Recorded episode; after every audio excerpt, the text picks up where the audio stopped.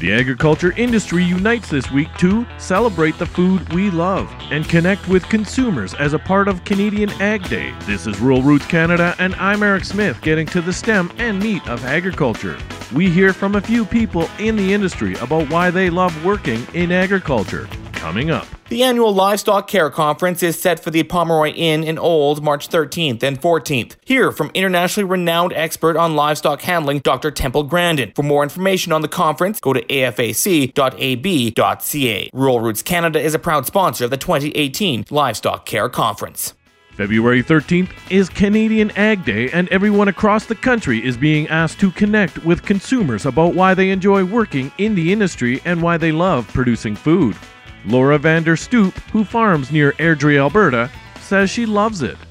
You know what? I grew up with this, and my partner Jamie grew up with it, and, and we've known each other for a long time.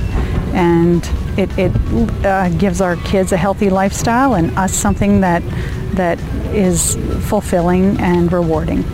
Dean Edge works as an auctioneer. He enjoys working with the people. I think it's the people involved in the industry, and the, and the people are my family, and we think alike. We're uh, asset rich and cash poor, but we get by every day we get. Jared Sherman is a cattle manager at Sauter Glen Ranches near Airdrie. He also says it's all about the people in the industry people like this that support our customer, you know, our customer base, and, and when you can make a living in, the, in, a, in a business you love, the cattle industry, and have a customer following like we have, it makes it kind of fun.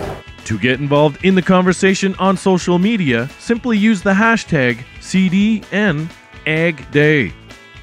For more on this feature, go to ruralrootscanada.com. For Rural Roots Canada, I'm Eric Smith, getting to the stem and meat of agriculture.